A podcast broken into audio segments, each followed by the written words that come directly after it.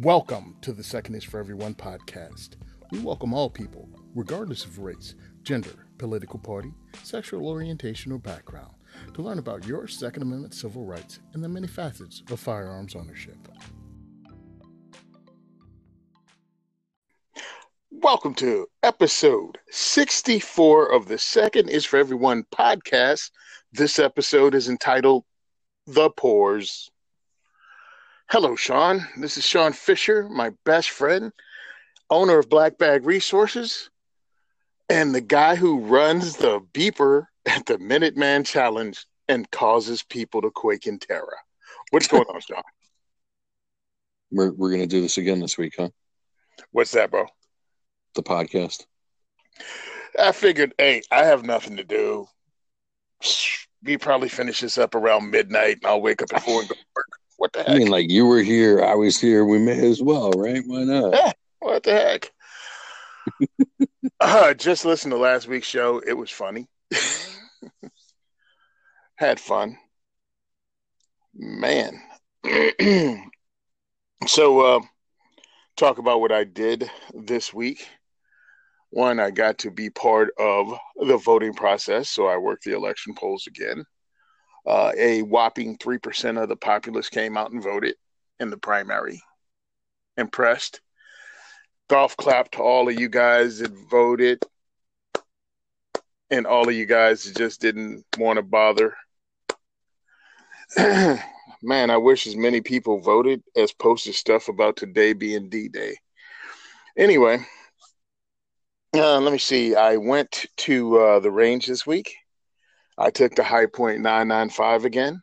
I'll go ahead and run down what it is. Uh, it's mounted in, it's a nine millimeter Hi-Point carbine mounted in the Hightower Armory MBS 95 chassis. I took that to the range. Uh, for I actually have the Holosun HS 403GL for the kids following at home. It's the Holosun red dot. It has the um, reticle like an EOTech, large circle with the dot in the middle. Um, and I also use something new. Actually, it's not new. Force X Design sent these uh, four grips to me before, forearm grips, but I don't really use a forearm grip on an AR, so it was just not.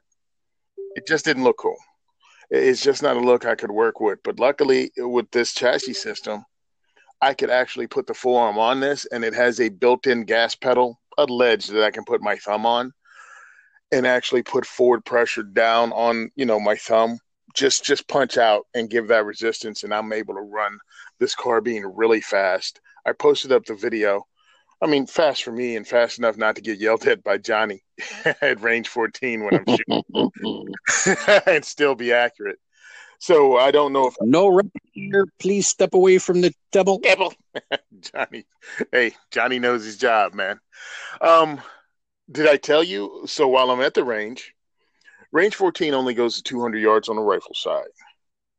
Some guys a couple of tables over had some, what was it? Uh, I think they said 13 by 13 plates out at 200. 13 inch by 13 inch, he said. Weird measurement. Anyway, I was using this carbine and I was hitting their plate consistently. And it was funny because I was only trying to do it when someone else was shooting, so they couldn't figure out it was me. but I was hitting it so much, it was just fun. and the guys were like, Hey, that guy over there shooting our plate.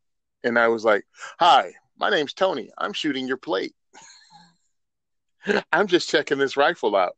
And when they saw the bullpup, they were like, Whoa, what is that? I told them what it was. And I was like, And you're welcome to come over and fire it as much as you want yo, they dropped the high end AR 15s they were firing and ran right over.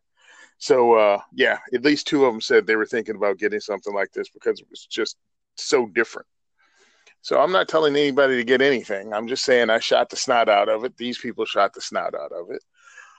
I'll probably take it, I will take it to the Minuteman Challenge Sunday just to have it there and let people look at it and shoot it. And I'm going to have it at the diversity shoot next Friday anyway, that's what I did. That's what I shot. That's what I pew pewed. What about you, Sean? What's going on? I don't know. I, you know, I'm always wrapped up in other stuff, and I'm like, okay, let me get all that done, and we'll do the podcast. and every week I forget to like prep my brain and think about what I've done. Like it's all in my rear view. I don't even think about it anymore. Yeah. Um, yeah, like talk class, concealed carried, you, you know, yeah. dry fired. You know, we're working on holster draw stuff at Marshall Guncraft. We were doing that from unusual positions, and it, you know, it's it's getting into some some interesting things. Um, and I actually had to to step back from the class and, and have a quick conversation about Mike because even I went, okay, I just painted myself in a corner here. How do I? How do we do this? Like what? So uh, he and I, and and we did it with the class. Like you sit down, you work it out. What's the best way to approach this? Mm-hmm. And my solution was different from Mike's solution, and it was interesting. So that was good. Um, I was actually explaining explaining I was actually explaining Marshall Guncraft to somebody today. Yeah. Um, yeah, it was pretty cool. Uh, used to work with the guy, and it was him and his wife, and you know, she's not into the firearms thing at all. And what I was running through what is done there and the purpose and how it can help people, even though you don't own a firearm. And I ran a scenario past about um, there was a New York subway shooter was it the Ferguson guy? Anyway, New York subway shooter. Um, commuters jumped on him before he shot too many people, or before you know jumped on him to stop him. I don't know what too many people. One is too many, but you know what I mean. Before mm-hmm. the numbers got crazy, uh, the commuters jumped on him and they were wrestling him, and someone got his gun away, but no one on the train knew how to use a firearm. So they were still a life and death struggle as this guy was trying to get to his gun or whatever he had in his other pockets, and just everybody was throwing the gun around like it was a hot potato because they didn't know what to do with it.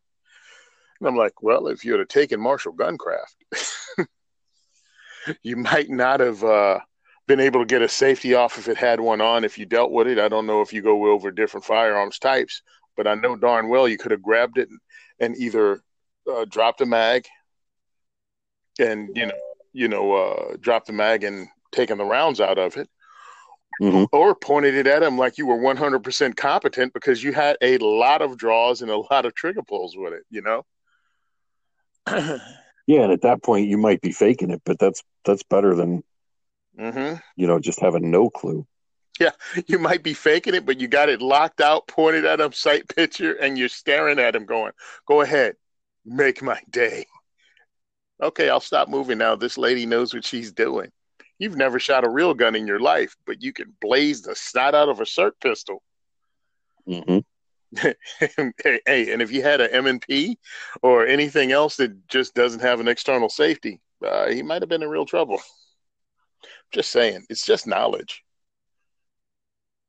It's just knowledge. It's just knowledge. It's just familiarity. It's just, you know, 10,000 repetitions. Mm-hmm through guided coursework to help you be that much better you know and and not everybody gets to the range every week but you can take a class like that every week and get real instruction. So yeah. Real instruction real trigger pulls real real everything except the bang and recoil management. Mm-hmm. and even that i've got techniques to help students work on recoil management. Mm-hmm.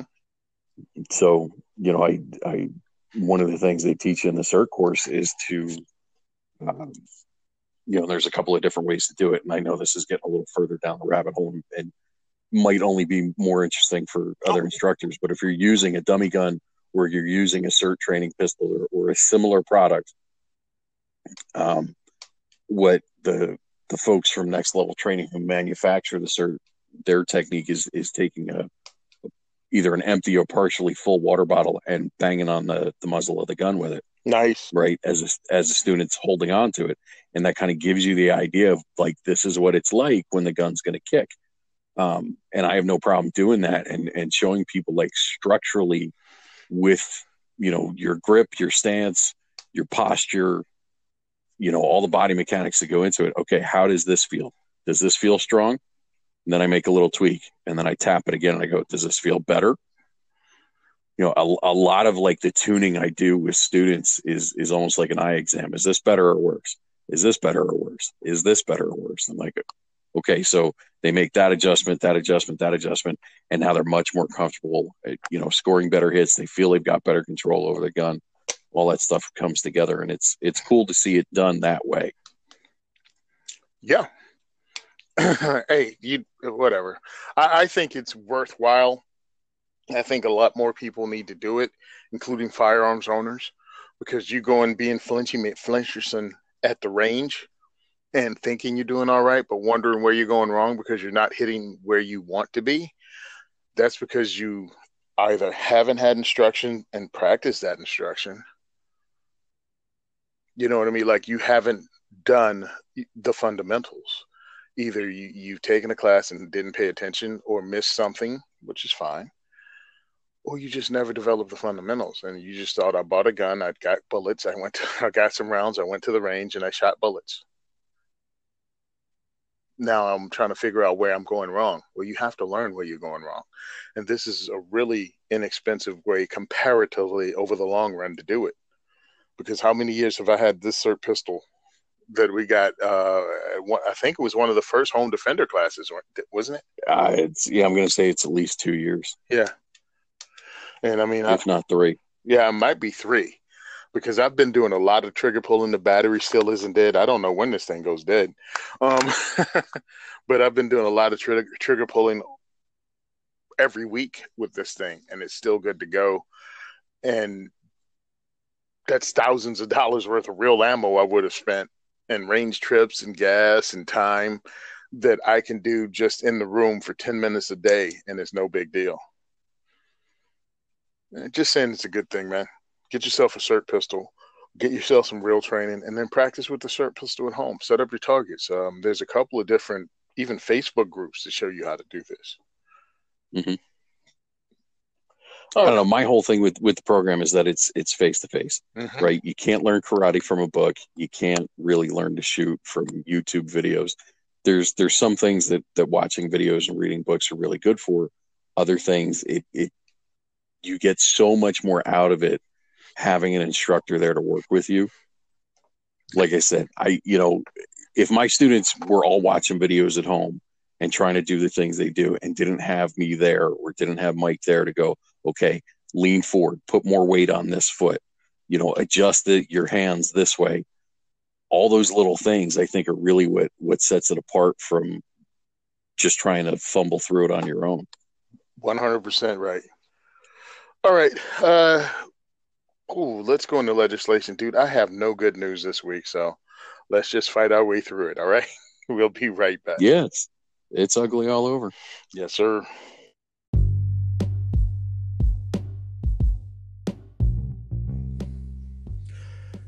Have you ever gone to order something online and realized you need clarification on what product would work best for you? Have you wanted to start being more prepared for life emergencies like self defense, medical emergencies, or preparedness? Most online stores are no help whatsoever. Either they specialize in only one category or they attempt to sell you their most expensive gear. That's why Sean started Black Bag Resources. He was determined to be better than your typical online stores. He uses the gear he sells he can guide you to make the best gear choices for you in your price range. He's also a firearms instructor. I've deemed him the world's greatest firearms instructor in the world. Sean wants to instruct students from the beginning shooter to students that want to develop their skills to a higher level. If you're building your first rifle, organizing your go bag, or developing your martial skills, Black Bag Resources should be on your go to list. Visit blackbagresources.com.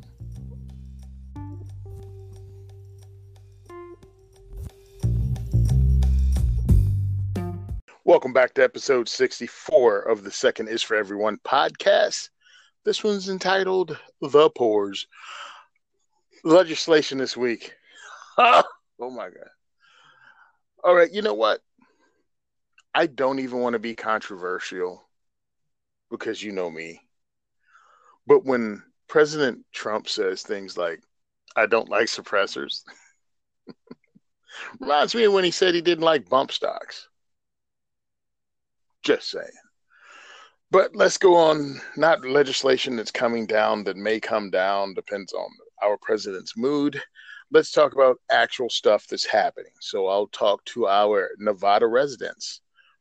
Hey guys, contact your governor and demand that he veto Assembly Bill 291.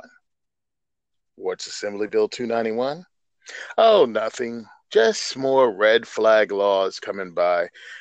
You know, remember, guys in Nevada, how you guys sat around and did nothing, and Bloomberg and his buddies got the question put on the ballot that made certain things illegal, and then your attorney general had to save your butts because he said this is stupid. We're not going to enforce this law.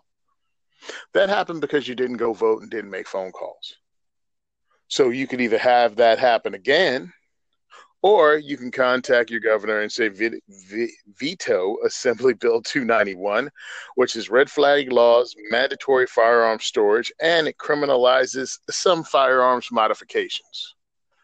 So, as always, I tell you to go to NRAILA, get that contact information, and actually they can send an email for you, and they can also give you all the contact information for your legislators. But this is just calling your governor. Quit being lazy call the dude, write him a letter, and maybe you can stop this stuff from happening. I'll save New Jersey for last. so I'll talk to you guys out in New Hampshire. Man, you guys have a metric butt ton of stuff coming at you. It's not even that many. They they do it in bursts, and in New Hampshire they got a four round burst of House bills: 109, 514, 564, and 696 and I love it because it's the same stuff that hits New Jersey. It's like there's a national script going around of things they want to accomplish by taking your gunners away. 109 bans private sales. Sounds familiar, Sean? Mm-hmm. Uh, 514 creates a three day waiting period. Hmm, where have I heard that before? 564 allows school districts, each and every one of them, to adopt their own policy on how to uh, uh, to ban law-abiding citizens from bringing firearms into a school. That's every one of them. So if you have three kids and whatever, I don't even know how to even do this. I don't even care.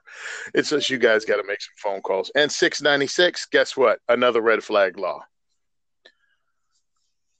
Hey, you guys have friends go to the range and say things like, they're not coming for your guns. But I just read a you off two states and they're doing the same stuff. And every week I read pretty much the same four or five things. Yeah, that are being- only two, right? There's the governor of Virginia says he mm-hmm. wants to he wants to launch an investigation about what to do. And, and of course, his suggestion is to ban AR 15s, suppressors, and uh, standard capacity magazines. I don't know yeah. why AR-15s. Yeah, AR-15. I don't know why. I don't know why that's a hot button topic right now. From what I understand, no AR-15 was used. Is that correct? Oh, I haven't even read about it because I just know the same thing was coming down. And no, I, I right. Just, the governor, the governor here in the in the Commonwealth of Pennsylvania is also stating uh, his support for Mayor Peduto and his unlawful city ordinances prohibiting mm-hmm. AR-15s and all this nonsense, which has already been shot down by uh, the DA, which has already been shot down by Prince Logger. There's already lawsuits filed against Mayor Peduto and the city council for even bringing that stuff to to bear. They're they're they are so rabid, right? It's like sharks in the water. And this is what I said back when we first talked about the bump stock ban. That got them excited. It was blood in the water. Mm-hmm. And that's why you can't give in on anything. That's why there can be no compromise because you give them a nibble, they want to eat your whole plate. And we know I ain't having that. Um, and and it's like, okay, we if you follow us you may have heard my speech about gun control being a 400 year old racist strategy you've seen me holding up the signs you've seen me post pictures of various books that I'm, i've read or reading or am reading about gun control and racism virginia is such a prime example. Let me see. It's a democrat the party of slavery the party of jim crow the party of black black code and holding blacks back. And the governor has pit they have pictures of the governor in a Klan robe and in blackface. And now he's again trying to disarm people. I know. I have a tinfoil hat on and i'm just reading too much into the obvious right like you just look at it and go can't look here it can't be any easier and people still refuse to see it. It's going to amaze me down the road um, because a lot of this stuff is going to pass. There's going to be fights. We're going to hopefully win some Supreme Court cases and shut this wave of BS down. But it just reminds me, you know, when Martin Luther King Jr. and, and all of the civil rights leaders were marching and trying to get equal rights, there were a butt ton of blacks that you'll never hear about, know their names, or even hear from that was against that because they thought it was too radical or too much or too soon. You'll just never hear about them. So I wonder will all our gun owners who sit down and do nothing with their thumbs up their behinds when we win these Supreme Court cases and we get our rights back, they're going to just, you know, join us in the streets celebrating, talk about we did it. Mm-hmm. We did it. Or seeing you do anything ever. We did it. Well, we need you so we can do it. That's why you have to contact contact your legislators in places like New Hampshire and tell them to vote against this stuff. That's why you have to contact your governor in Nevada. And that's why Jersey residents actually have to contact anybody that will listen, and even if they don't listen, contact them and let them know you're not happy with them, especially this new bill about, let me see, A 54, 52. Yeah, oh, I read some more about this. Not only will we have to renew our firearms ID card every four years, every four years we have to take a training class too. You want to bet that training class becomes more expensive and more complicated every four years? Year 12 you have to pass a navy seal. Uh, the navy seal qualification course yeah. Or it's well, they, they, already do that right? They already do that just to get a concealed carry permit right? Oh, it's no. harder to get a private concealed carry permit than it is to complete law enforcement training. Yeah.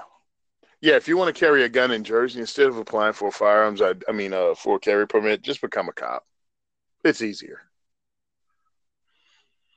it really is easier for you to become a police officer than get a concealed carry permit in New Jersey. So become an auxiliary officer, and hopefully they'll allow you to carry a firearm even when you're off duty. Welcome to a state where people sit on their tuchus and do nothing. This is what happens in those places. Unless you want to become like New Jersey, get busy fighting. You can't do it on your own. You can't take all the days off. You can't testify every time. So you're going to have to depend on Second Amendment groups in your area and even the NRA to help fight that fight. You're just going to have to. You're not going to be able be able to do it on your own. Some of the uh, gun rights organizations aren't in your state. Some of the large ones, everybody keeps going, "Hey, go here, go there." Well, they might not be fighting in your state because the NRA is the 800 pound gorilla, and they have messed up badly. Their public image is trash, but they still have 5 million members. And you're not going to change the NRA from the outside by posting memes on social media. Uh, Wayne LaPierre really doesn't care about you. So you have to work from the inside to get rid of people like him. You know, you can contact. I mean, unless you're a hot intern. Unless you're what? Unless you're a hot intern, then he might care about you. Oh yeah, maybe. I, I, why is there another rumor about him or something? No, I'm just going to leave it at that. Okay, I have no clue. I don't pay attention at this point. You know, you can contact board members as a member of the NRA. Yeah, you can contact them directly and tell them to un, to to stop screwing around. I mean, I have a few phone numbers, but the guys whom I know already know this. And they're telling us to change it from the inside and put in work. So that's what you're going to have to do. All right, that's the legislation. I mean, it stinks because I couldn't find. I think we we uh, went through that last week with Indiana. so Indiana dropped all the fees on their carry permit paperwork, which is awesome. That that was last week, so we don't get to recycle the good news from last week. Yes, we do. Sorry, we got all the good news last week. Now it's bad news this week. Nope, Deal my show. It. Deal my with show. it. Step up and fight. My yeah, right. Step up and fight. You had nothing to do with Indiana anyway. If you want, if you want more good news on this segment, go out and earn some. nice. I like that even better. Ha ha. All right, we're gonna come back with holy. What? What? Where, where did I go? Oh yeah, Mad Minute. See you in a minute. Giggity.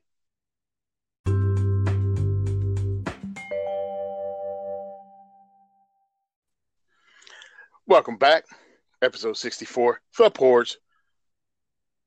We're going into the Mad Minute. And this one is about gun owners that think the inexpensive product is just as good as the expensive product, no matter what it is. On this week's episode, Tony rages on himself. no, I don't. I've never said stuff was just as good. I said it'll do. no, I don't. Yes, I do. Maybe not. I don't know. Go ahead. I don't know. Well, whatever.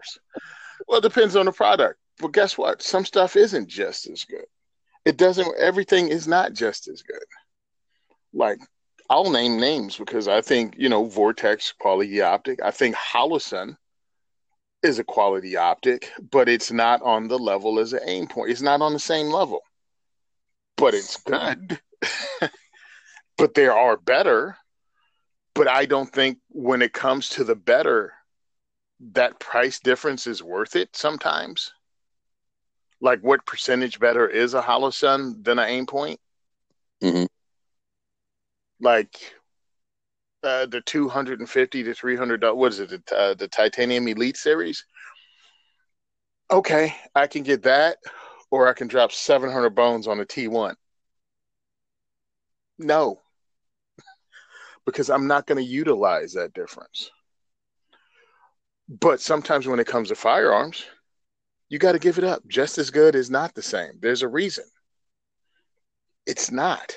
It may work for the purpose you want it to work for and is good enough for you right now, but it's not just as good. There's better quality stuff out there some stuff I can't afford. Some stuff companies give to me, and I go, holy crud, this is much better than the other thing. But then when it comes to the price, you go, whoa, pump the brakes. I'm not going to pay four times as much. You know what I mean? It's just like that. So, no, some stuff is not just as good. It's good enough for now, or it's good enough for my purposes.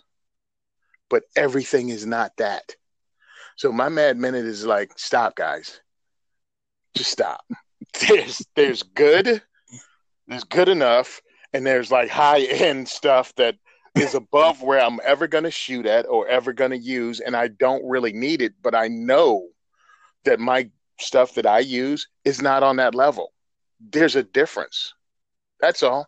Not saying it's bad or worse. Actually, I am. I'm saying it's not as good. Oh my god, I am so confused. I feel like you just this what segment happened? has just turned into people don't think it be how it is, but it do. Yeah, there you go. I can't say it clearer than that. Yeah. I was what happened what happened was oh, I was I was listening to some a podcast on the way to St. Louis. Mm-hmm. And everything the guys were talking about, and and and the guy I was rolling with, he was telling me, yeah, everything these guys say is like Taurus is just as good as Glock. Ooh, and, and, yeah. and, and, I'm like, what? And and they were like, yeah, Canik is just as good as a Glock, or this is just as good as a Glock. Um, and everything was like, and I'm like, no, it's not. It, it will do. They're not pieces of crap, but Taurus has horrible QC and they get and, and to get back with you to fix something, they're even worse. That's not as good as a Glock. Um, I'm like, yes, you can buy it. I'm not poo pooing on not being able to afford stuff, or even not being able to willing to spend, you know, five hundred and ninety dollars or however much on a Glock Gen Five, when you can pick up something else, even a Canik, for less money. But it's not the same. It doesn't have the same aftermarket. It hasn't been adopted by militaries all across the world. I'm like, there's a significant difference in them. Holosun is not being used, as far as I know, by militaries. In a, well, maybe some somewhere, but I'm just saying it's not here. It's not in most European countries that I know of. But they use Aimpoint because it's tough and it lasts like in a combat situation. Well, I'm not in a combat situation. I'm living here in America, all fat and happy. And my gun travels to the range in a bag. So it comes close to nowhere near the abuse and use that a military issue thing does. So, no, your thing is not just as good. It works for you, but it's not just as good. Did that clear up some of the mud you think my conversation had in it? almost definitely kind of you shut up well where am i confusing you princess it's it's just kind of all over the place it you know because i feel like we hit people so often with here's the budget item right? Yep. Um and this is what it's good for. And i think that's really where we need to to draw those lines a little bit better. In this price range this is where money is well spent. In this price range, which is different than the first one, this is where money is well spent. This is where money is wasted, right? I, and I think we can do a better job of, of pinning that down a little bit. Um, but yeah, I well, and and go back a couple episodes when we started talking about strip lowers, right? And you were like, you know, strip lowers, a strip lower, and I went, yeah, and you uh-huh. went, okay, smart guy, tell us about it then. And I went, well, here's what you get that's different. Right. And it, there is a considerable difference there. Uh-huh. And I think that carries true for a lot of things. In some cases, I think you're paying for name brand uh-huh. and you're not necessarily getting anything other than a logo. True. Right. Yeah. But that's your decision to make. Yeah. Oh, it is your decision to make. Uh, but I, and it was hilarious because it was a 20 hour road trip. Right. So for, so for two hours, I'm listening to that, and no one ever says, you know, instead of buying your fifth Taurus, why don't you just pick up, you know, a Glock, even a used one, and you might see the difference in the aftermarket and everything else. And I'm not saying again, it's not good enough. But you, you you're just espousing the I bought an inexpensive gun and then I bought another inexpensive gun and then I bought another inexpensive gun. And I'm listening to them talk about how they had to send one back because it stopped working, or you, you know, it, it just becomes the dead gun in the safe. Mm-hmm. I'm like, oh, what? Okay, okay because you know, I mean, it's not as if everyone who listens to the show doesn't know I buy surplus handguns, but guess what? They work. My surplus handguns are CZs and Glocks. you know, I'm not buying. I had never even heard of a surplus Taurus, but you know what I'm saying. right, right. it's like no, I, I buy surplus. I buy police trade in. I just don't know. I also buy PSA, but we discussed that too. Mm-hmm. As long as you leave it stock, I'm not seeing much wrong with it. I haven't switched out anything, including handguards, because of your experience with it. Right. I'm like, mm not. And along it. the same lines, that's also not the class that you ran what 900 rounds through with yeah. Costa. Nope. Had it though. Had and it. it well, right. Had it just in case, but at the same time, that rifle that you built for what 600 bucks probably does not compare to the mod mad ace no that won't even say it and and joe and i had been talking about this for a while and that's why i ran the mod mad mm-hmm. because uh, he was like, "Hey, check it out, talk about it, whatever." And I was like, "Great, I appreciate it." Um, yeah, I, I wish I could have, you know, ran this this Palmetto State Armory build just to see where it crapped the bed, or if it even crapped the bed. But hey, the Ace is a much cooler gun. Yeah. it is. It is, and um, I mean, it shares some parts. I think the oh, the only part it shares was the trigger, but I mean, it had the same trigger. I use the same mags. That's about it. That's about it, though. But yeah, I want. I'd, I'd, I'd like to try that just to see what happens. And it's not the same shooting a thousand rounds through the rifle during range sessions or even classes. Right. It's just not the same. But anyway, Mad Minute was just about. It's it's fine. It doesn't have to be the same as something more expensive, and most things aren't. There's a difference. There's a difference between good enough and just as good. All right. That's it. You got anything else to say about this or more clarification to make? Because I think you're right. Um, yeah, the way we talk about it, it's is the way we did the uh, what you call it? What's the class? The home hardening class. When I went mm-hmm. in levels, this is the money you spend for this, and this is what you get. And I went uh, level by level expense as it got more expensive right um, and i think and you know we we broken other things down when we talk about knives I've, I've brought up repeatedly like if you're buying a gerber that $65 price point changes the quality of the knife you get dramatically mm-hmm.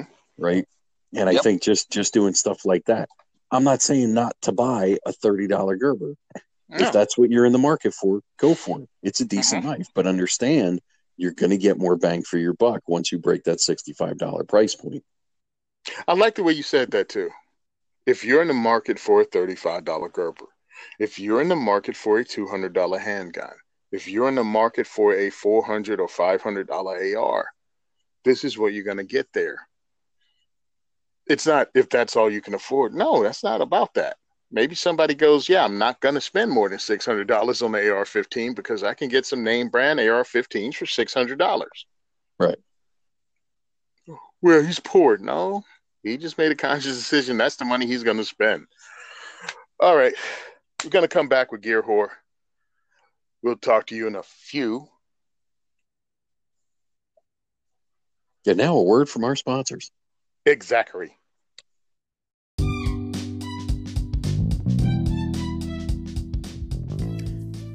KnifeRights.org.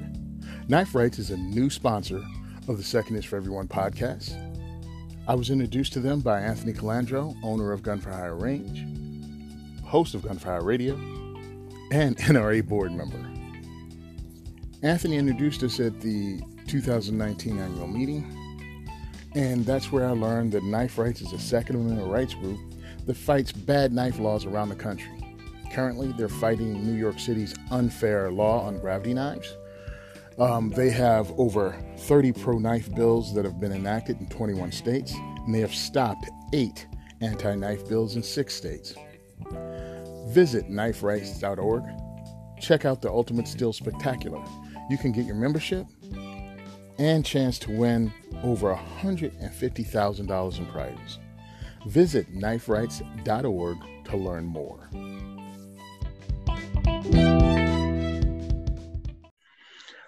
Welcome back to episode 64 of the Second is for Everyone podcast. We're going to go into Gear Whore. We're going to go into Gear Whore. Yeah, man, that didn't run together. You know what Anchor had the audacity to do today? No boy. They sent me an email asking me about my Anchor recording experience. And they were just, you know, a bunch of options. Do you use your phone? Do you use a headset? if you have any problems with Anchor, let us know. I'm like, I straight up pulled a Karen, and I'd like to speak to the manager. I pulled a I pulled a bullwinkle. Let me button up my sleeve. And dude, I just went off. I I tried to do it so I didn't sound like someone that was, that was stark raving mad, but yeah, I gave the what for and the whoosy what's it. I'll tell you right now, buddy. Here too forthwith and otherwise stated. There you go. I plead the fifth. So um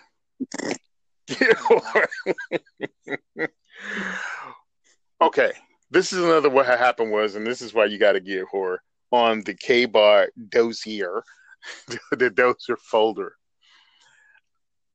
Going out to Indy, I cleaned out my bag so I could pack stuff into it and realized that I pretty much left all my knives at home except the K bar that Knife Rights gave me that I was doing photos with. Good so, job.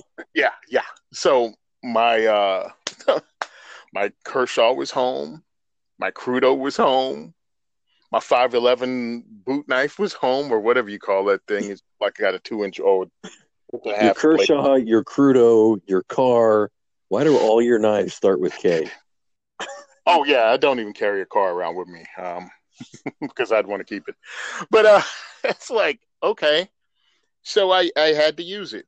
So I'll go ahead and talk about the car dozer, uh, the K bar dozer. It's got a three inch blade. It's made of AUS 8A steel. Look that up if you really want to get a headache and figure out the different tool steels. I mean, the knife steels. But this is a decent one because a lot of companies use it. I know um, Cold Steel uses it, and almost every company uses 8 at this point. Mm-hmm. Yeah, and Benchmade thing, was one of the first ones to jump on that, and it's it's got a good degree of carbon content. Rockwell hardness, what 55, 56, somewhere in there. Uh, too nerdy. Go ahead. No, no, no, no, no. That Rockwell hardness is all I'm thinking about. Didn't he do a song with Michael Jackson? Anyway, and it weighs two and a half ounces, dude. if more than you and I got that, it's it's hilarious. I always feel like somebody's watching me. two and a half ounces with a pocket clip and um, it's sharp right out of the box. It's one of those lockbacks, so you push in the back like the old school knife, like uh, sort of like the Buck 110 that your granddad had. Same thing. It has. I don't think it has metal liners. All I'm seeing is plastic in here. Mm-hmm. But it's a very lightweight knife. Uh, I, I can tell you right now, though, the finishing comes right off with pocket wear, like immediately. Um, so yeah, it's got little shiny spots on it there where it didn't have it like a week ago.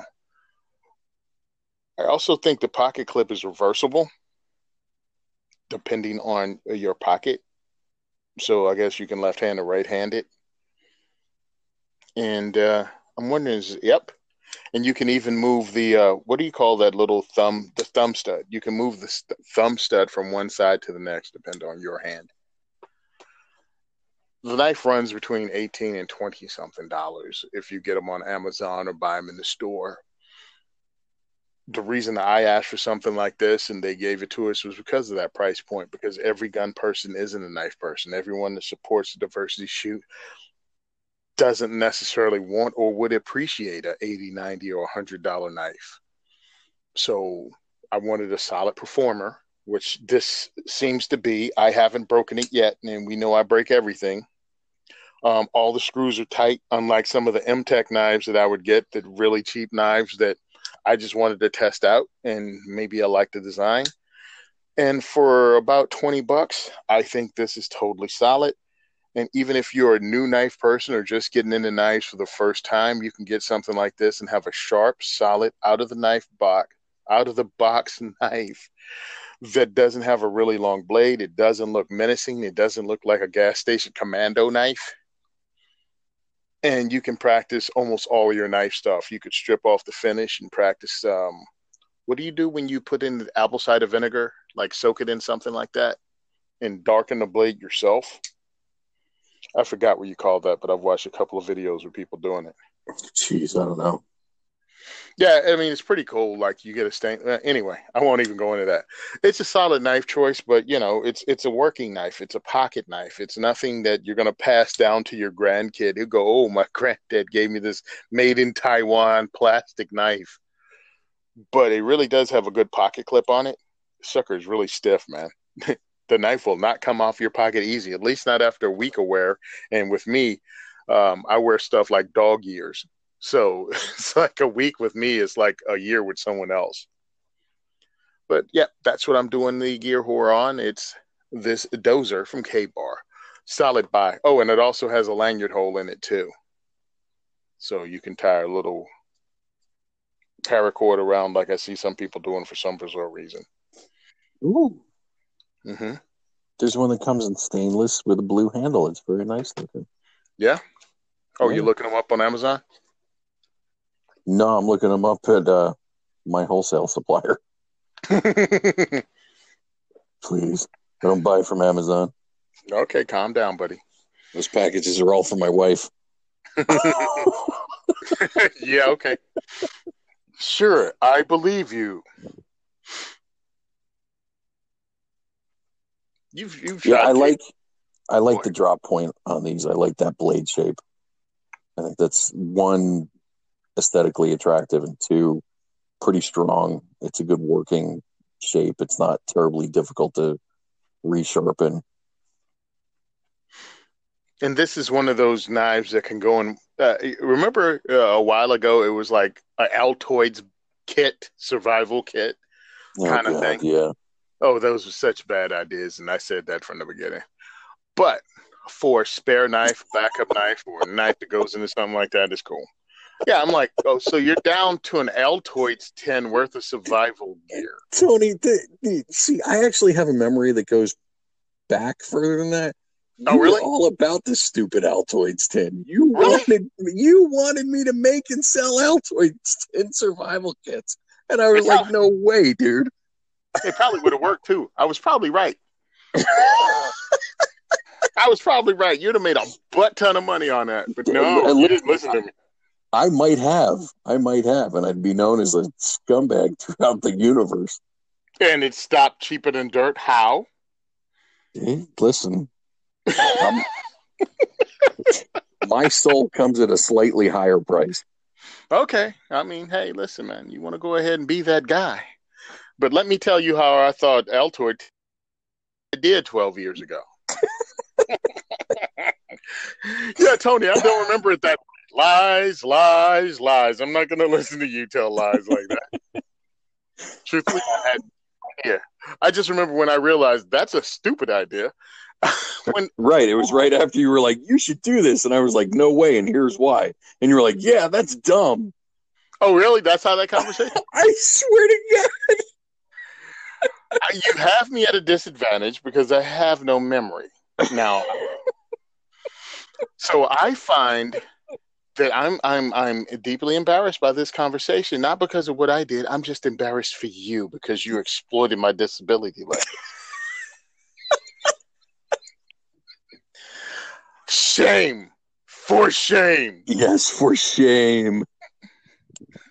Ring the bell of shame. Bell of shame is rung. How dare you exploit my disability and not having a memory? Uh, but really good spare knife that doesn't take up a lot of room. So you'd have a cutting tool, especially for a go bag or something like that. What do you think about that, Sean? Yeah, I think where you know an inexpensive knife like this is great is as a secondary. You know, you've got your your EDC knife that you're carrying every day that you know you want to show to your friends and all that. You probably spend a little more money than you should have. Whatever. This is great for. I need an extra knife in this bag. I need a knife in a toolbox. I need a knife in the glove box of the car, or in a car kit. You know what I mean? Just to make sure I've got an extra cutting tool there. It's not going to get that everyday high mileage use it's going to be fine. Does not have to be a $150 knife in each one of those kits. The other thing is because these are only 20 bucks, you can buy five of them without breaking a, a, a huge budget. You know what I mean? A hundred bucks.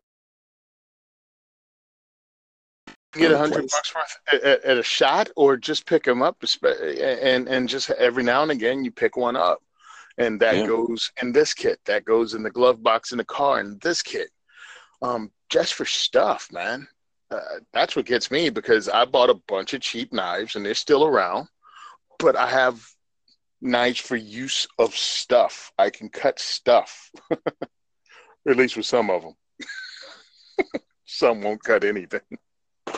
All right, that was Gear Whore. We were talking about the K-Bar Dozer. Uh, we're going to come back with training concepts.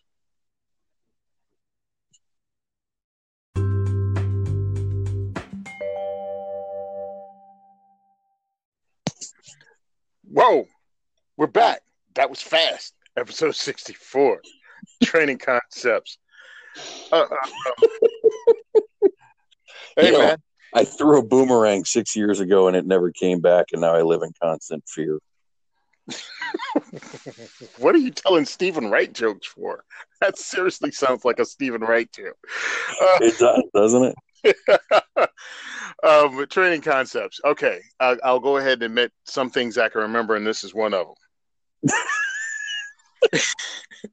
Slow is smooth, and smooth is fast. Oh God. Oh, God, I remember saying this as a trainer. I remember saying it to people, and I don't remember the trainer I heard, but dude was like, "Stop. Slow is slow. Efficient is fast." And I'm like, you know what? I need to stop saying slow is smooth.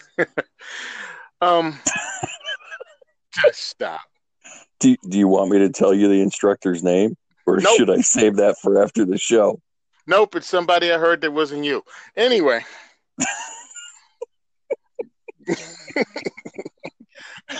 it was not you because I don't know you guys, so quit following me around on podcast. It's the extrapolation, right? A plus B, or if A equals B and B equals C, then A equals C. So if you're saying slow is smooth and smooth is fast, then you're saying slow is fast. And those literally mean opposites. it sounds familiar. Anyway, the way we train people is, is step by step, right? That crawl, walk, run thing. It's a process. Mm-hmm. And, and the more you do that process, the more you do the basics, the more you use the stepping stones, the quicker and more efficient you will become in doing that.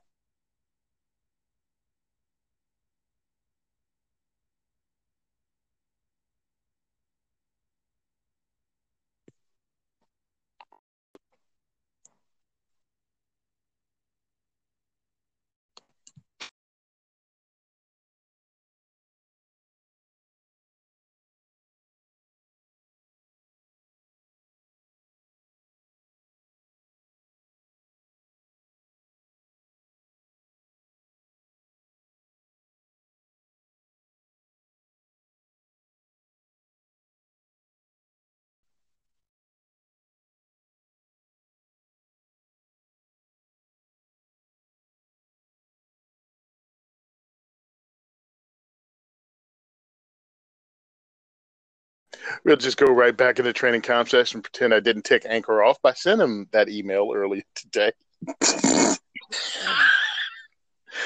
Dear Anchor, when you go bad, we usually expect the show to stop at least four times during the podcast, maybe more. But when you're good, you're really good. Yeah, they were like, "Mm, Tony, unplug. could, could you go back to being really good like you were the first six months and then not so much anymore? Yeah. I was actually looking at my numbers, and our numbers did drop in half when they had their technicalities between November and December, and we're Mhm. getting back now. That's how ridiculous that was. All right, let's refocus and get back in it. It's back in it. All right, dude. Uh, tell us about you know how you train people to go from slow to fast. Um, I've got this this great technique called repetition. That's it. That's the whole thing. You got to put in the work. There's no shortcut to building up speed, um, and you have to do it well for a long time before I bother trying to do anything fast. Uh, that's that's just kind of the way I do it. And I'll be honest, I'm not particularly fast. I'm not a, a a quick shooter. I'm not. I was never like even in martial arts. I was never the fastest one in the room. That's just not who I am. Um, so I rely very heavily on clean technique. So when we talk about efficiency is going to build speed, that's really my mantra. There is we're going to remove all those extraneous bobbles. We're going to remove, you know, trying to find the sight picture. We're gonna we're gonna get that cleaned up in a way that it it happens without a bunch of extraneous movement and distraction and that's where where you're going to shave time Yeah, I'm doing the punch out right now. punch out sights line up with the eye. You don't go looking for it, and you put it on target. But I, I, I just keep seeing that a lot, especially when people get caught up in the speed draw first shot thing. I mean, it's something to work on, but really, when you compare that, you hear the beep and then you draw out of your holster as fast as possible, punch out and shoot the target. That's a good skill to have, but it's not paramount. You know what's really good though? Being able to hit the target the first time you pull the trigger. Your draw stroke probably won't fit into most self defense scenarios for the most part. You want to be faster, you want to be swift, you want to be accurate. But it's like people get caught up in these numbers. Whose uh whose quote is it? The the one that says you can't miss fast enough to win.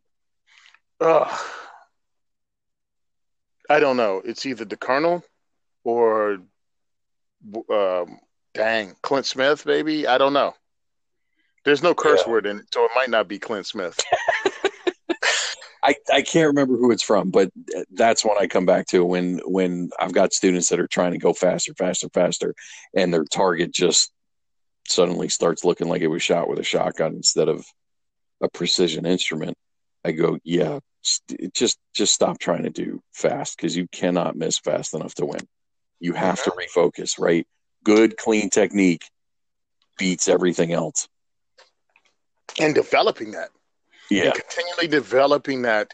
Okay, so your draw time is still a little slower than the 1.5 seconds people talk about all the time.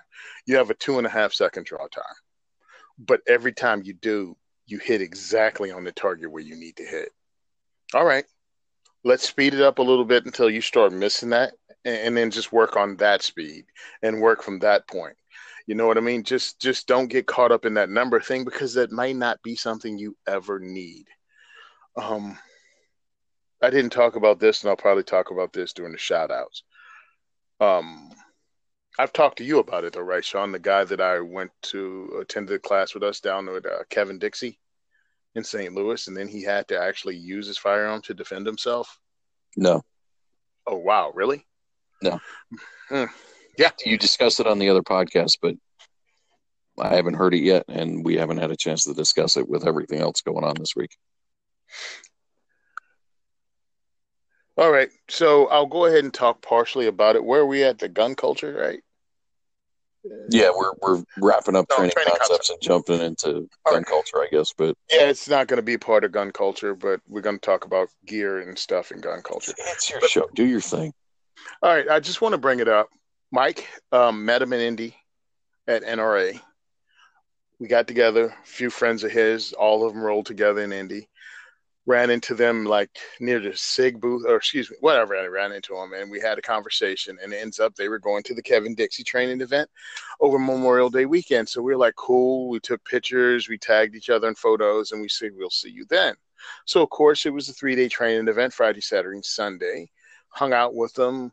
Um, the guy did a lot of shooting, a lot of shooting uh, under the tutelage of Kevin Dixie, Ken from Provectus Group, uh, the trainers um, that were there. And it was just a fun event. And he said he fired about 1,000 to 2,000 rounds over the weekend through various handguns and rifles. 11 o'clock at night, Sunday, jumps in his vehicle, drives from St. Louis to Chicago picks up his son in Chicago, him and his friend, one of the guys that came down with him, in the car with his five year old. He's going to go see his girlfriend. Parks a vehicle, gets out. The girlfriend's entrance to her building is at the end of an alley. I have no idea how it's set up, but that's how you get into her building by walking through this alley. He has his five year old son holding his hand. He goes to throw some paper in a garbage can, and there's a guy sitting there and makes eye contact with him and starts cursing him out, calling him all kinds of names, racial slurs. And he's like, What is up with this nut bar? And the guy has a gun in his hand, the guy who's yelling at him. Oh, man. It's not, it's not pointing at him, but the guy is yelling and screaming like he's nuts with a gun in his hand. So, of course, Mike steps back with his son, pulls his son behind him, and kind of tries to step off. Mike said, um, guy all of a sudden starts shooting at him, raises his gun and starts shooting at him. Well, if you wanted to really pick the wrong dude to get into a gunfight with, it's the guy that just spent three days doing drills. So Mike shot him. Guy drops. Mike has to run off, take his son uh, to the vehicle where his friend was. The vehicle was 15 feet away, and his boy did not see what was happening because of the way everything was set up. Thank God. Oh no, I don't mean his. I mean his friend didn't see what happened. His son was oh. standing beside him.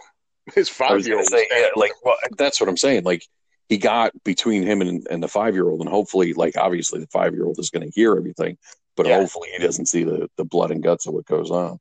Yeah. So anyway, Mike runs his kid back. Um, of course, searching him over for wounds. He has none. His friend takes over from there, and you know, puts the kid in the back, covers him up, and they call nine one one. Police come. This dirtbag was um gangbanger, long criminal history, and was making like Facebook, social media posts about how he was going to shoot up every gang in the neighborhood or some stupid crap. He was just issuing threats over the internet live. Oh boy. So, yeah, yeah. So everything is right there on social media, posting live. So the cops were able to see it, and Mike was questioned and then released. but still, that 1.5, 0.5 draw, he was already being shot at. Getting gun out, putting rounds on target was paramount. Whenever you can do it, do it. Do it as quickly and as efficiently as possible. But the thing to stop the fight was putting the rounds where it needed to go to turn off the machine. NRA got the story wrong. NRA said a concealed weapons carry holder was robbed at gunpoint and he ended up shooting the guy. That was not the story. What I just told you was a story. If you want to hear it, you can listen to We Like Shooting. They actually did an interview with him. Um, but it's about putting rounds where they need to go efficiently and effectively because that's what Mike said he knew would stop the fight. Just throwing rounds down range was not going to stop this guy from shooting at him and his five year old putting the rounds where it turned the guy off did stop the guy from shooting at his five year old. Him nor his son got hit. And uh, the bad guy was on life support for two or three days, but he was brain dead and uh, he's gone now. Uh, they took him off the machine. Of course, he passed. But it was life or death for no reason whatsoever. And who thinks they're going to get into a shootout less than 16 hours after taking a three day class. That's why it's important to practice dry fire to get competent professional instruction because he'd never had a professional class before. This was his first one. Wow. Yeah. And he, of course, credits the weekend of training with actually saving him and his son's life. I also told this story on um, what's the name of the show that I'm on? Self defense gun stories. Um, because that through nothing of my own, I don't pick those stories. The host Rob does, and the first story ended up being this story, but he had the incorrect story from NRA, and I shot him a text going, "Hey Rob, this story is wrong. This is how I know it's wrong because I know who it is. Want to really talk about this on the show?" He was like, "Heck yeah!" So we did. And I sent him the link to the interview and everything else. Decent dude, young guy, just had to save his kid's life. How ridiculous is that? I mean, his life too, but all he was thinking about was his son, as any father would do. Yeah. I'll be honest with you, that's that's one of my worst nightmares. You know, uh-huh. like I love doing stuff with the boys, but man, if it ever comes to that, that's just there's there's no part of that that's good. Yeah, so if you want to actually listen to a real decent human being tell a story from his perspective, check out the We Like Shooting uh, episode. Uh, WLS, I think, is We Like Shooting Live. It's a totally different channel when they just have stuff like this that happens quickly and they want to get it out instead of putting it on their regularly scheduled program. It's really worth listening to. It's like 52 minutes long. All right. So that's it. We're going to come right back with gun culture.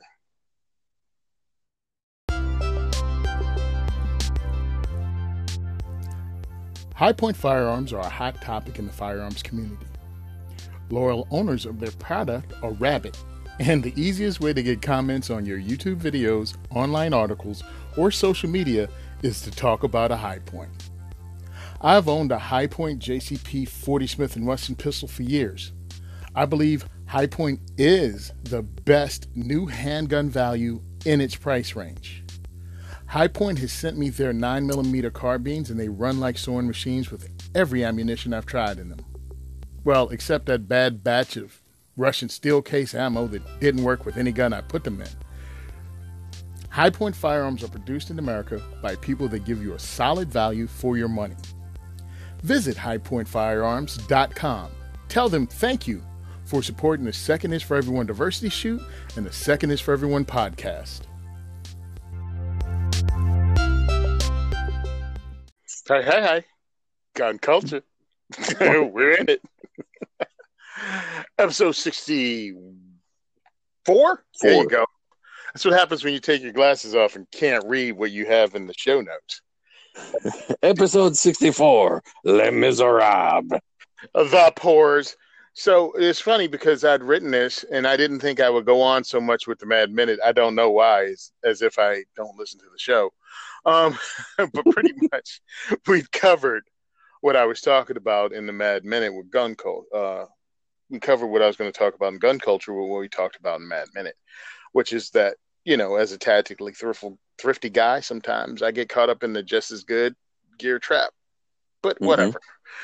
Um, and then I was like, the example I was going to use was that horrible trigger on the Smith and Wesson SD9 that we saw up at Cobra One.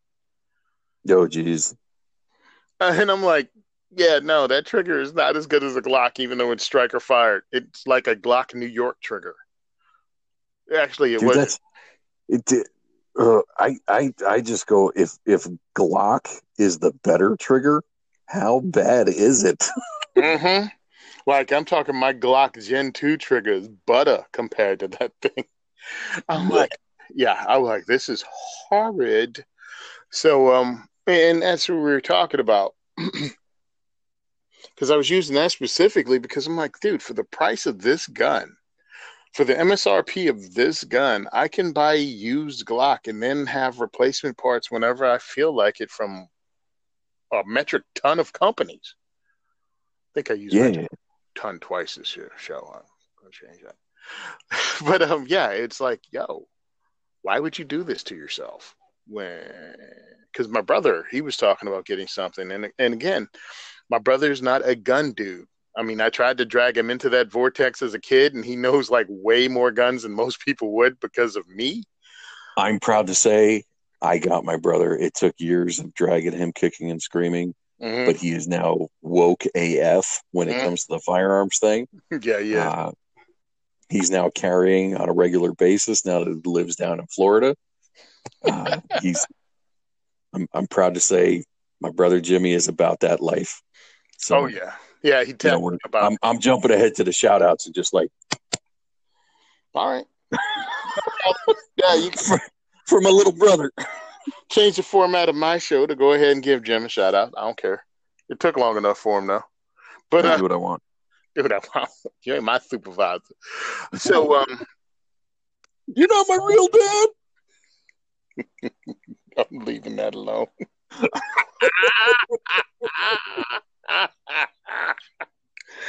oh, inside jokes. Oh god. There's stuff I want to say, but it'll only be funny to the two of us and maybe five other people that listen to this show that actually know us. Everyone else would be horrified. No, I have a feeling I know where that's going, and it's only going to be funny to one of us. You. so moving right along. Uh, but that was one of the examples I was going to use was that Sigma Glock thing. And um, I'm like, okay, we beat it to death. We talked about different angles. So, I mean, I, actually, we can just talk about Taran Tactical Combat Master um, that I was able to shoot as part of gun culture and movie guns and that thing. And yes, that Taran Tactical 20 11 STI that he worked Mhm. over for the John Wick movie. Yeah, that's my new favorite movie gun. it is just is like a five and a half inch barrel, uh, 1911 style, moved up trigger. Just everything about that gun was wow, seriously. And everybody that shot it was like, wow.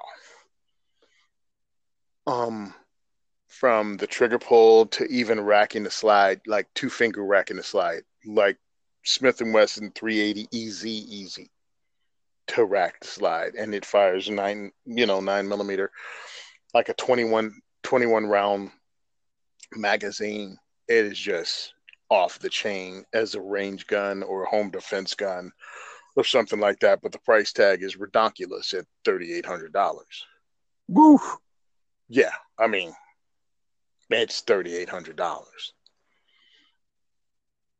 Well, you know when when you got Keanu Reeves shooting your guns in movies, you can Mhm. charge those kinds of prices. Keanu, call me. Yeah, right. but you know, part of gun culture is a lot of us tripped into this whole thing because of movies, and you can be as jaded as you want, and some people are. You know, they got to be the cool kids, coolest kid in the room. I'm not impressed by that. so what? It's a thirty-eight hundred dollar gun. What could be? I'm like everything about it, from the sight picture to the cutouts to everything has been perfected in that gun to run with nine mil. You know, to run with that ammo. Mhm. I I love they call it like a combat master when you know darn well that thing could not survive in combat because tolerances is all so tight and everything else. No, it's a race gun, man. It's pretty much a race. gun. It's a race gun. Um, but up until it chokes, man, it shoots pretty. like nothing happened to the gun. I haven't heard one person say it had one choke or one hiccup, you know, during the entire everybody shot at least two, three magazines out of that gun, and we had like 40 something people there. And that was just back to back to back to back to back to back all day Sunday until uh Cor- until she left with the gun and everybody was much sadder. but it was really cool to check it out and to get your hands on it. So yeah, I don't care if you've been excited and you got into the gun culture because of a movie or video game or whatever. You're in the gun culture now. Hey, let me ask you something. Mhm. I I know it's the the John Wick gun. Have you seen the movie? Nope. Have you seen any of them? Because I know you're not like big on watching. I saw the I saw the first one. Did you? Yeah, I was gonna look at the second one, but they wanted like you know like nine dollars for it on Netflix. I'm like, well, the new one will be out soon. Why won't this be free? I don't understand. You want me to get excited about this movie or not? Nice.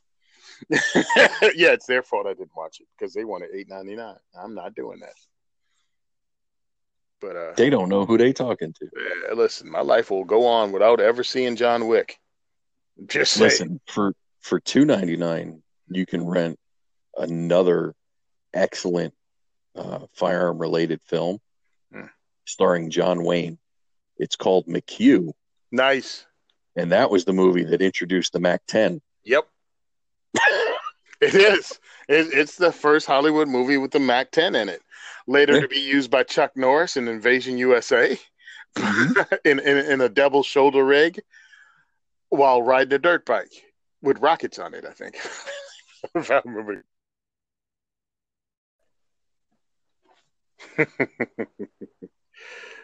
so it makes no difference how you got into the gun culture. Welcome to the gun culture. Sean, you got anything to say about like the John Wick movies or the other stuff that got you into this or No, uh, like I don't know. I've I've seen more of Keanu Reeves training than I have any of the John Wick movies, and I'm sure somebody's gonna. We'll get listener feedback on that that it's blasphemous or heresy. I'm not sure which, but I yeah I haven't seen any of the movies. Oh yeah, and about feedback. Hey, let's talk about that in uh, shout outs. Yep, think I'll finish this out with hey, gun culture's fun. It, it covers a wide variety of stuff. Don't poo poo anyone for how they got into the gun culture because it makes no difference. These guys are your allies. in the fight for our rights. All right. We're going to come back with the shout outs.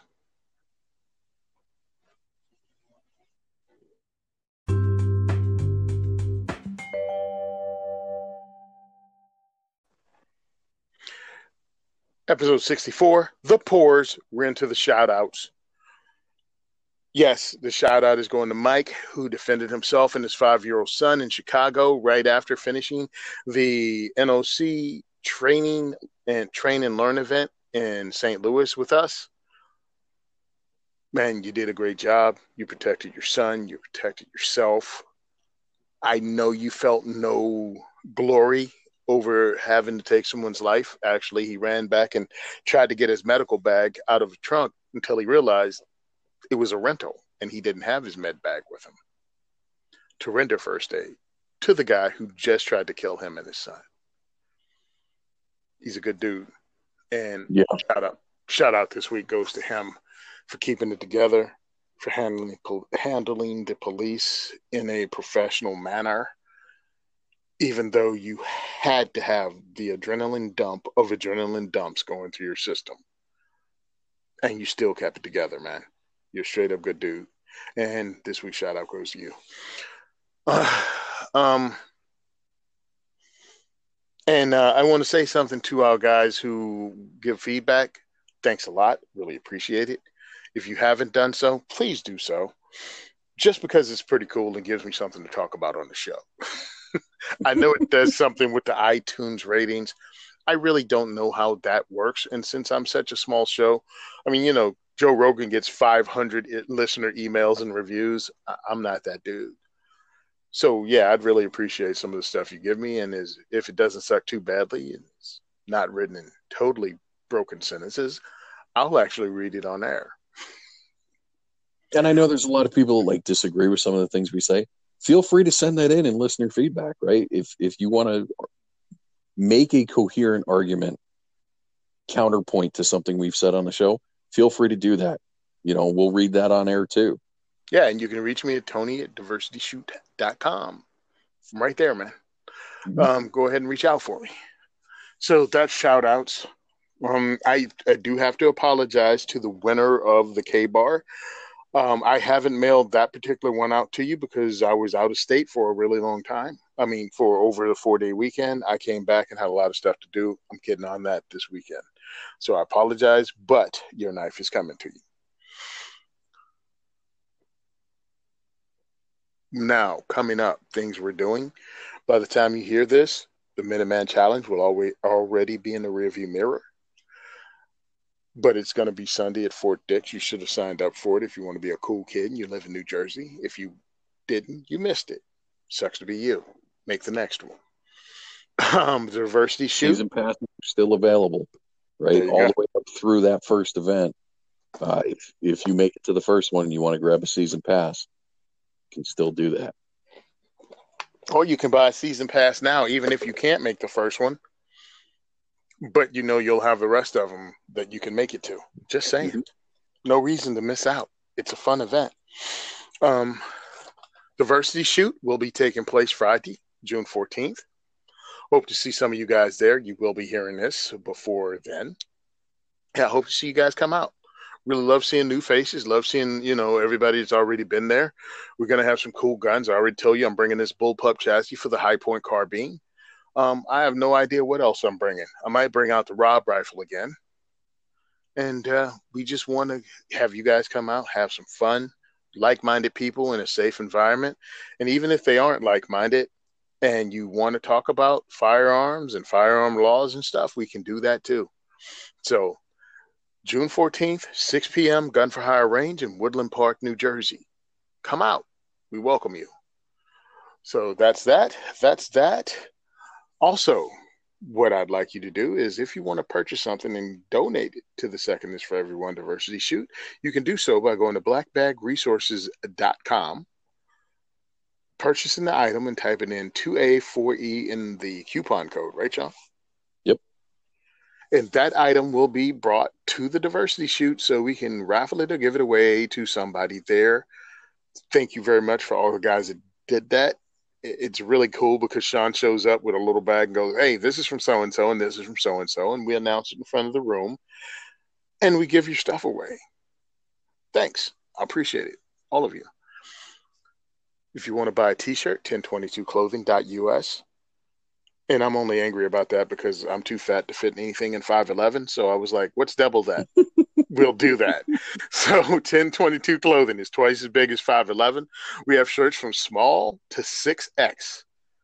Understand my rifle my raffle shirt still $10. I don't get paid on it. I keep the price low so you can buy a few of them and go to rallies and be yeah. All of your friends have the same colors because we notice that's what Moms Demand does. And it makes it look like there are a lot more of them than there really are. Again yeah the, the rally shirt not the raffle shirt. Oh the rally shirt i'm sorry. Rally shirt yeah. Yeah so pick that up and uh, hook you and your boys up and go to a protest this year for your second amendment rights. If you want to donate to our cause Oh yeah, guys. By the way, the reason I need you to donate to GoFundMe and 2A4E, you know, go to GoFundMe, type in 2A4E, is because I got invited as a speaker to the Gun Right Policy Conference in Phoenix, Arizona this year in September.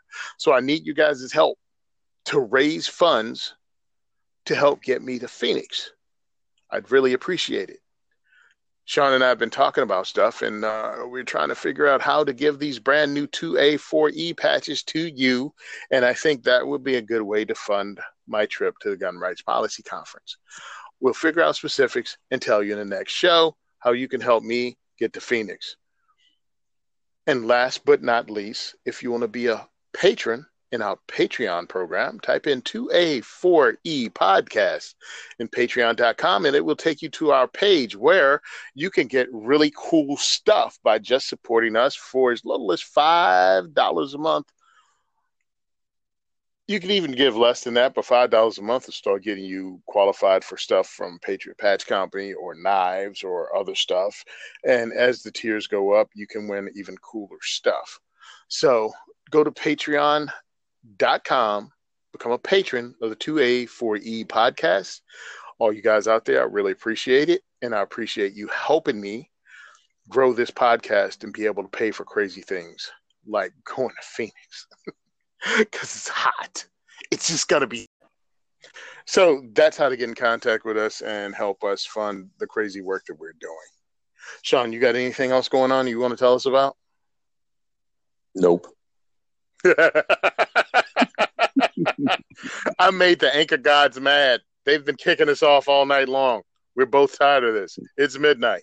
I'm pretty. I'm, I'm pretty much done. Huh? Hey, Tony, guess what? What? Bye, Felicia. Yay!